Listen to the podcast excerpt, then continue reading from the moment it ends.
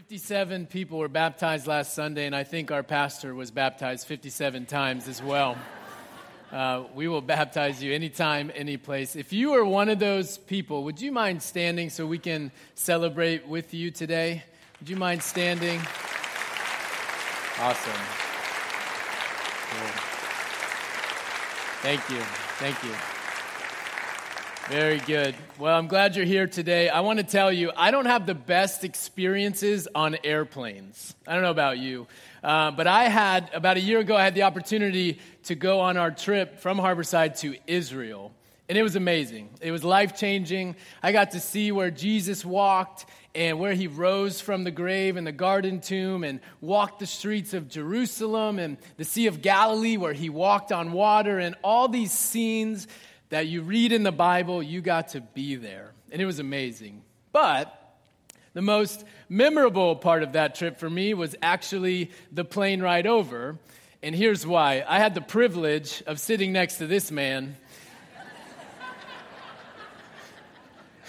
Our friend Ethan Parker, he's so handsome. Um, so we sat next to each other, and here's the thing the first two hours of that plane ride, we had like a bromance moment. I mean, we were we were talking about life and dreams and uh, our hopes and future and harborside stuff. And Ethan's amazing because he's a dreamer and he's changing people's lives with his music. Uh, he leads Project Primavera. He's raising up mentors all over the United States to mentor young people who are in need. I mean, he's just a great guy. And so we're just connecting and talking. We've known each other for seven years, uh, but we got closer that moment. He tried to hold my hand. No, I'm just kidding. Too far. No, we, uh, we connected with each other. And, you know, two hours with two guys emotionally connecting is like an hour and a half too long, right? And so we got tired and we, we went to sleep. And we're two hours into this really long plane ride. And I was asleep for maybe an hour. And then I woke up and I knew I was about to get sick. I mean, I was about to, to be sick right then and there. And I've been sick on an airplane before, and I don't like all the attention and people, you know, coming over and rubbing your head and making you feel better. And I don't like to cause a commotion. So my first thought is get to the, uh, the restroom so I could get sick there. And of course, Ethan made me sit in the middle seat, so I had to slap him and get him up. And I woke him up, and his hair's all over the place, you know. And, and he wakes up, he stands up. So I just dart for the, the restrooms that are behind us, and they're both locked. People are in there. And hold on, it gets better. They're both locked. And it's in that moment where you know when you stand up too fast and it just goes to your head and you're just completely losing it and you're weary and you're drowsy. Well, that happened to me worse than it ever has before. And that is about the moment I'm standing by the bathrooms and I completely lose it.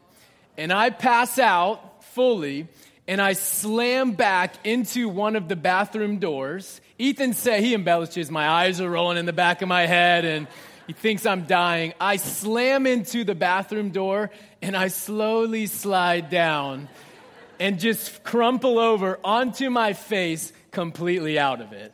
And I just caught, like, I didn't want to cause a commotion, and I completely did.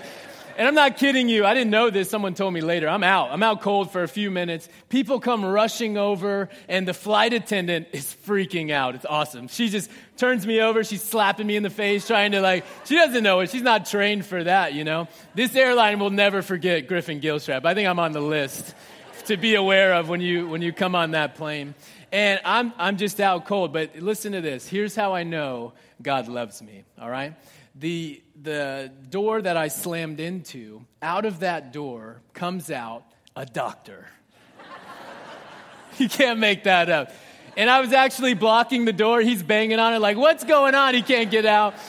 He comes out and he finds a box and he puts my feet on it so the blood rushes to my heart. I, I don't know what he's doing. And he starts taking my temperature and getting the blood pressure. I don't know who he is. All I can think about is did this dude just wash his hands coming out of the bathroom? You know what I mean? I'm like, what is going on? I'm just completely out of it. And I'm, I'm not kidding. We're in the middle of the, of the, you know, the aisle and are they going to land the plane and all this stuff? And there's probably 15 people surrounding me trying to help me. But then, Ethan Parker you know, I ran over to the restroom. I'm not kidding you. I look up, you know, I sit up, and what I see over by our seats, like 10 feet away from me, doing nothing, is Ethan Parker.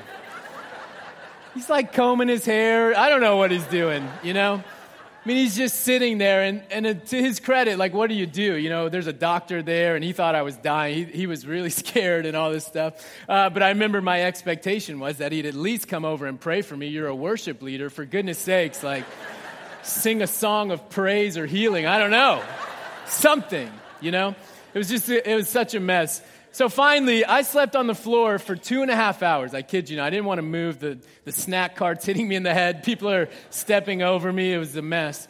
And finally, Ethan does something. He comes over and he goes, Oh, I have an idea. Two and a half hours later, he comes over and he goes, My parents are sleeping up front in those beds. They're really nice. The, the people you don't like, you know, they're sleeping, they're sleeping in the beds really comfortable. And he's like, I want to go ask my mom uh, to, to switch with you. And I'm like, like, don't ask your mom. Like, Ethan's dad, if you don't know, he's our senior pastor, Kurt Parker. He's my boss. We work together. And I'm like, why don't you ask Kurt, your dad? Can we know each other a little bit better? I don't want to make your mom do that. And I kid you not, he looks at me. He goes, No, I'm going to ask my mom. I don't think my dad will switch with you.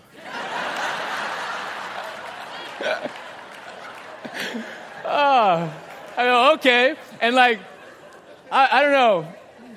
I believe Kurt Parker is a great man. He loves people. I think he would have switched.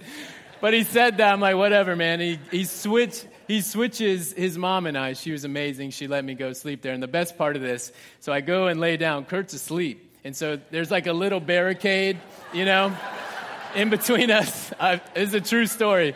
I lay down. I slept for like three, four hours. We're about to descend. He slept the whole time, just doesn't know what's going on. And all of a sudden, I see this head, kind of like Wilson from Home Improvement, you know, just, just looking over.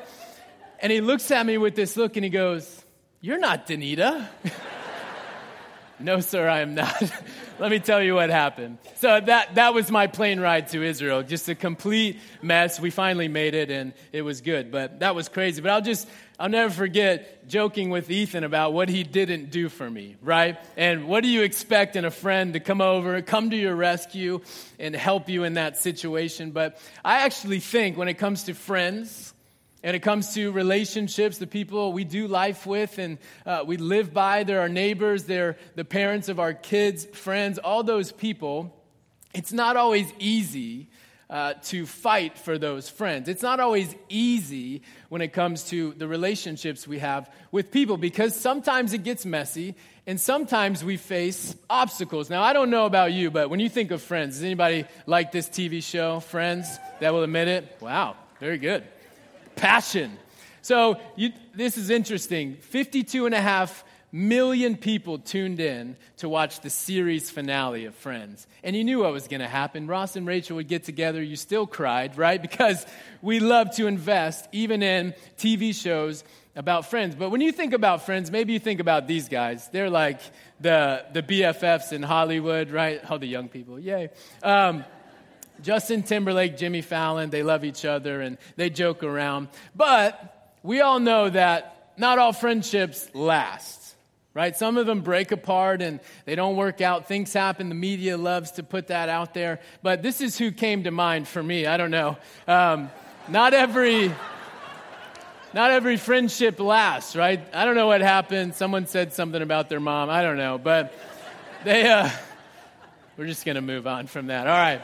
Um, but not every friendship lasts, right? There's, there's obstacles that we face in our friendships. And in our story today, we're in Luke chapter 5. We're in this series. Is it worth fighting for? And we're talking about the idea of friendships and fighting for the people in our lives that God has put in front of us, that God has put around you at work, uh, in, in your kids' lives, and all around you. How do we fight for our friends? But I think it's, it's more difficult than that because you know, in relationships, there are obstacles that we face. And sometimes things happen in our relationships and our friendships with people that cause us to question are those people even worth fighting for? We have jobs, we have families, we have dreams, we have things that already pull from our time. What does it even look like to fight for friendships when there's so many obstacles facing those relationships, is it even worth fighting for? And I want to take you through three obstacles we face. If you want to open your app, you can download the Harborside app and put the notes in. You can watch the messages another time. But one of the obstacles I think we face is that maybe you've been hurt by the people you're closest with. You've had people in your life that you counted on, you wanted to rely on, you put their trust in them, and, and maybe you have people in your life that they suck the life out of you. You are investing more in them than they've ever given back to you. And maybe they haven't been loyal. You've had friends that have gone out of your life or done things that have let you down, and you could make a list, but maybe somewhere along the way, people you trusted, people you loved, hurt you, and it's caused you to take a step back. Are these people worth investing in, or are they worth fighting for? because we've, we've been hurt. And in our story today, here's the scene. You have Jesus who has left a town called Capernaum, and he's done a few things for a few days. And in that town, he's been teaching and he's been healing and he's causing a stir. People don't know what to do with this guy named Jesus. He's giving sight to the blind and he's healing leprosy and all these things. And everyone's wondering do we take him seriously? And, and what, is he, what is he bringing to the table for us? And in this story, we have this man who's hurting, he's in a bad place. And the main characters of this story are this group of friends that see this man hurting and struggling, and they have to go on a journey to help this man. And they face obstacles all along the way that could cause them to stop fighting for their friend. And you see, before we even get to them, I think we learn something from Jesus when we come across obstacles, and it's what he did before he even started investing in other people. Look what he did. But Jesus often withdrew, it's Luke chapter 5, verse 16. He withdrew to lonely places and he prayed. And so, before he even comes into this scene, before this part of the chapter even starts, Jesus is spending time with his heavenly Father before he pours out to other people. And you see, oftentimes we, we see obstacles with friendships because we're investing in people.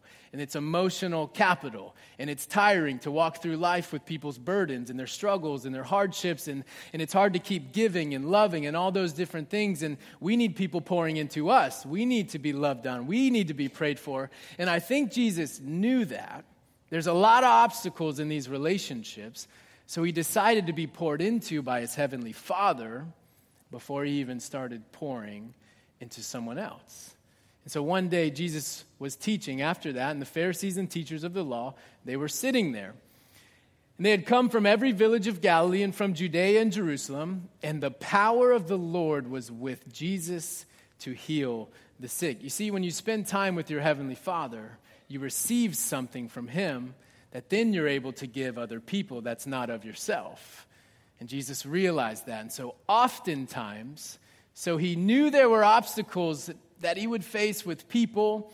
People wouldn't like what he had to say and what he had to offer to them. He spent time with his heavenly Father and he received the power from God so that he knew, even if people tried to hurt him, God was with him. Maybe another obstacle that, that you face is you have people in your life that seem hopeless. You have people in your life that maybe you've tried to pour into and you've tried to love, and you find yourself having the same exact conversations over and over again. In this story, we find this man. Some men came carrying a paralyzed man. He carried him on a mat, and they tried to take him into the house and lay him before Jesus. So you have this scene. There's these men. Another gospel tells this story. It said four men were carrying the man later in the chapter, uh, but there's other men that are involved. So they see this man. He's paralyzed. Some say he was paralyzed from birth. Some think he was paralyzed uh, later on in life. But these men have compassion. They see the man in need and they decide to do something. They take action. They see what's going on with him. And you know what I think? is that all of us in the room, we have some people in our lives, maybe they're not paralyzed physically, but they're paralyzed in some place in their life. And there's people you know that they're stuck in a place of insecurity. They're stuck in a marriage that's not healthy. They're stuck in relationships that continuously hurt them and cause dis- dissatisfaction and struggle. And The list goes on and on. Their self image, addictions they find themselves stuck in. And you know people who are so paralyzed in life, they just can't move forward. And you start to feel the more you fight for them, the more frustrating it gets because you don't see anything happen.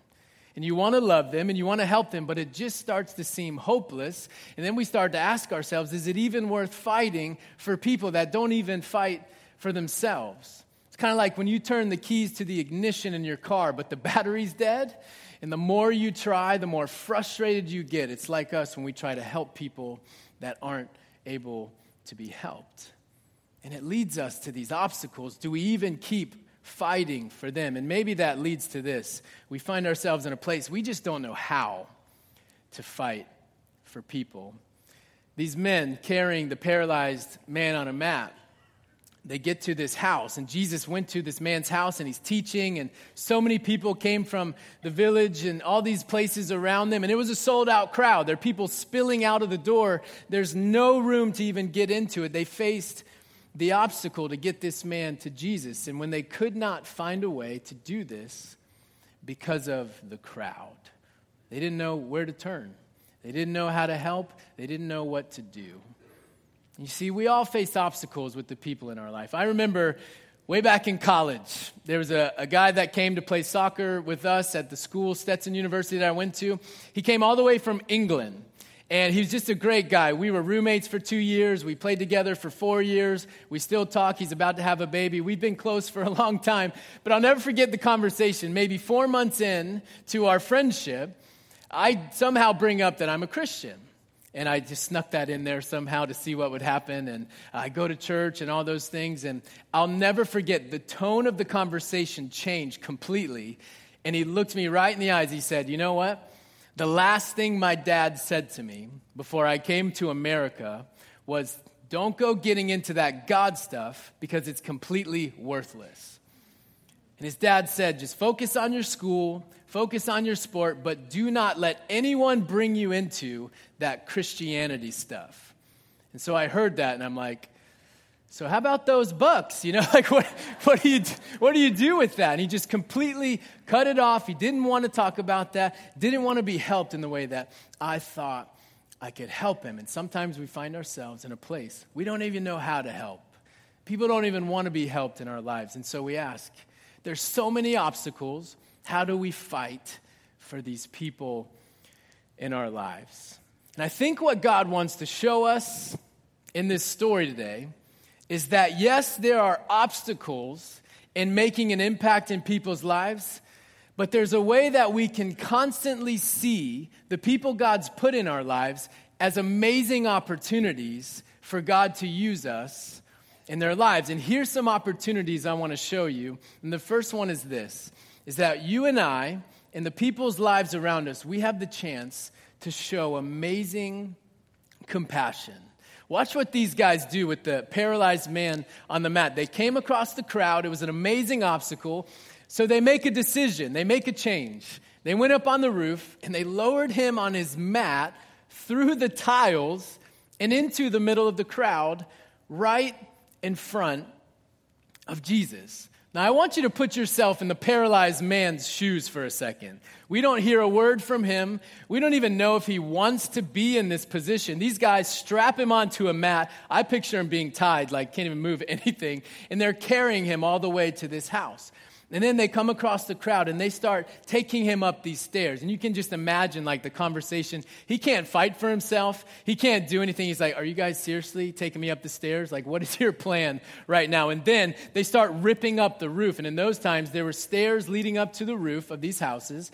And the roof was made of mud and straw. So you could just rip it up and make a hole in the roof. And he just starts seeing them like, Are you guys seriously tearing a hole in the roof? Like, what are you going to? You're lowering me through the roof right now now? Like, what?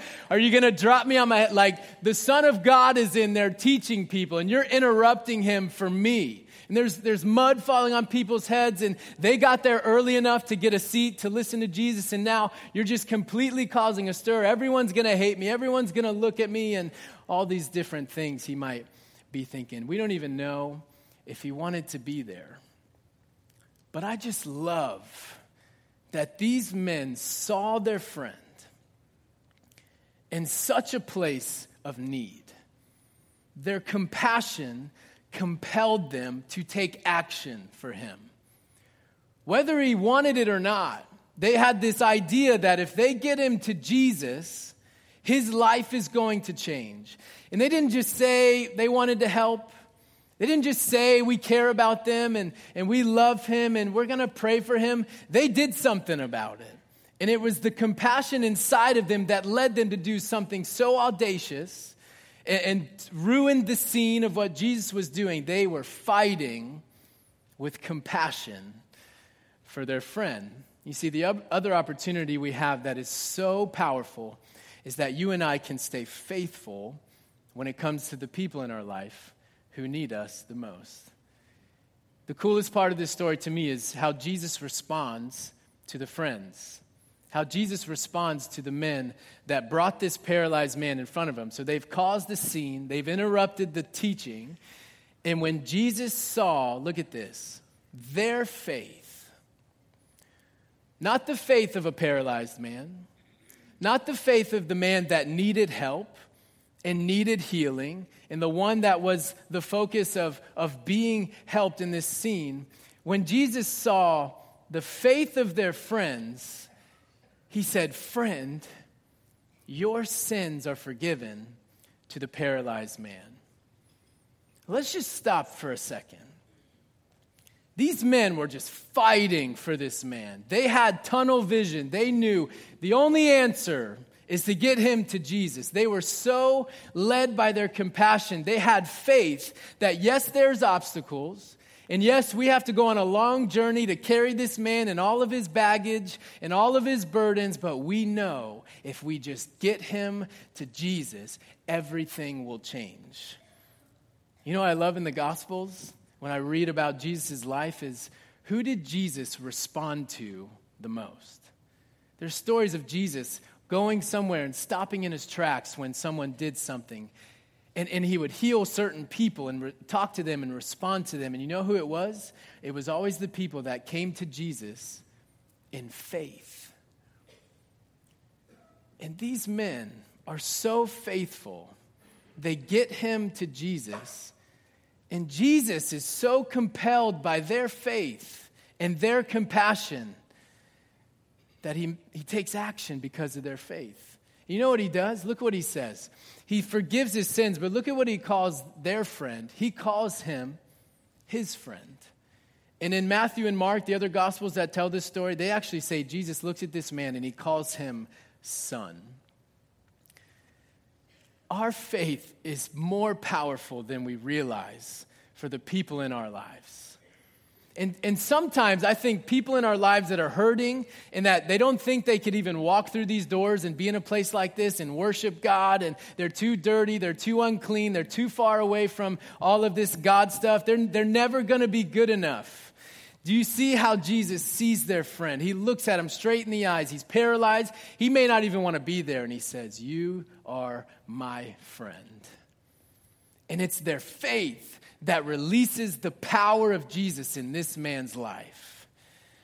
And I think, if anything, today, you and I should walk out of this room and realize our faith is more powerful in people's lives than we truly realize.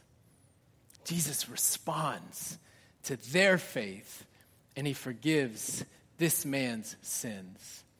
And so, the other opportunity that we have is to be persistent is to be persistent. The end of this story says the Pharisees and the teachers of the law began thinking to themselves, Who is this fellow that says he can forgive sins? Who speaks this blasphemy? Who can forgive sins but God alone? They were questioning Jesus.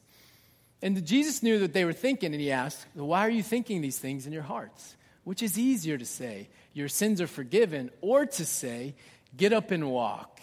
Jesus is about to prove who he is and the power that he has in these people's lives. And, but I, what I want you to know that the Son of Man has authority on earth to forgive sins. So he said to the paralyzed man, I tell you, get up, take your mat, and go home. This is the culmination. Immediately, and you'll see that word all throughout the Gospels. When Jesus heals someone or he says something about healing someone, this word shows up and it says, immediately he stood up in front of them. The paralyzed man stood up in front of him, took what he had been lying on. He went home praising God. And everyone was amazed and gave praise to God. And it finishes by saying they were filled with awe. And they said, We have seen remarkable things today. You see, I think that God wants to continue to do remarkable things today. And I think He wants to do it through the people who take opportunities, the people in, in our lives. Yes, there are obstacles, and yes, there are barriers to, to loving them and helping them. He wants to use us to show compassion, to be faithful, and to be persistent. I'll never forget again that there was another guy in college, kind of a different story.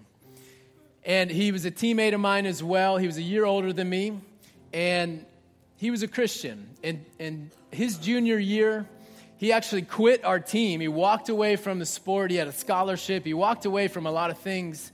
And I never understood why. And I found out later it's because he wanted to spend more time pursuing his faith.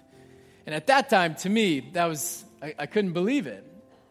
And throughout our time together in college, he would often invite me to things uh, to go and experience the campus ministry and the lunches and Bible studies, just to be around God's people. And time after time, I would say no. I would turn him down. I was a Christian at that point, but I kept God at an arm's length and I wasn't really investing too much in my faith. And he, he would invite me, and then I'd say no. And like three months later, he'd invite me to something else, and I'd say no. And I'd laugh at him for continuing to invite me. And then junior year came along, and he was a senior, and I was going through kind of a tough place with some things. And, and he comes up to me and he just randomly says, Hey, Griffin, you should go on a mission trip with us. It's like a week long trip with people I don't even know. It costs money and all these things. And for whatever reason, someone had been fighting for me and praying for me, and I just said, Yes. In that moment, I just said, Yeah, I'll do it. I need this. And I go on this trip with these Christian college students, and for the first time in my life, I find myself around people who are willing to fight for me, people who are praying for me, people who love me, people who care for me, people who would, would talk in depth about my life and want to know what my future holds and my dreams. And, and for the first time, I connected with God's people, and it completely changed my life. And it was in that trip that I realized God wanted to use me for his kingdom. And it was that trip that put me on this path to pursuing being a pastor and, and working with students and loving students and pouring my life out for young people to fall in love with Jesus Christ. But if it wasn't for that trip, more importantly, if it wasn't for that one guy who just made a decision to not give up on me, one invitation, one opportunity he took to say, You need to do this you need to be here, completely changed my life. I think about the people in your life. You know what's great about that is the reason you're even in this room is because people fought for you. People had compassion on you. People had faith that if they just got you around Jesus, that your life would change and they were persistent in inviting you and loving you and praying for you. We all have that story. But what about the people in your life? Who in your life needs your compassion? Who in your life needs you to be faithful that there's always room at the feet of Jesus? That we just want to guide them into a place like this to connect with their Heavenly Father. Who is it that needs you to fight for them? One guy, one invitation changed my life. And I think we can walk out of the room today with the faith, knowing that we still have that same power to change other people's lives as well. Will you fight for the people in your life that no one else is fighting for? I want to ask you to stand, and the prayer partners can come forward. And I want to start today. And I want to ask you to think about one person in your life who's hurting. Maybe they're stuck and they're paralyzed in a place in their life and they have struggles and you've had the same conversations and you've faced obstacles with them and it's hard to keep investing in them. Who's the one person that needs you to keep fighting for them? Because when we have faith and we have compassion and when we are persistent, God changes lives. And so I want you to think about that one person right now. I want to pray over every single one of them and ask God to do a mighty work in their lives. Let's pray together. God, we love you. We thank you that Jesus took on the cross, he gave up his life, and he fought for us. You fought for us, God.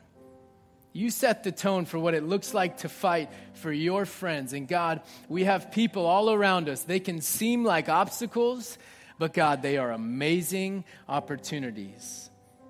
God, we lift these people up and we pray that we can have compassion, that we can stay faithful, and that you will give us the courage to be persistent, to love them, to invite them, to pray for them, and to meet their needs in the ways that we can. Because when our faith meets your power, you change lives.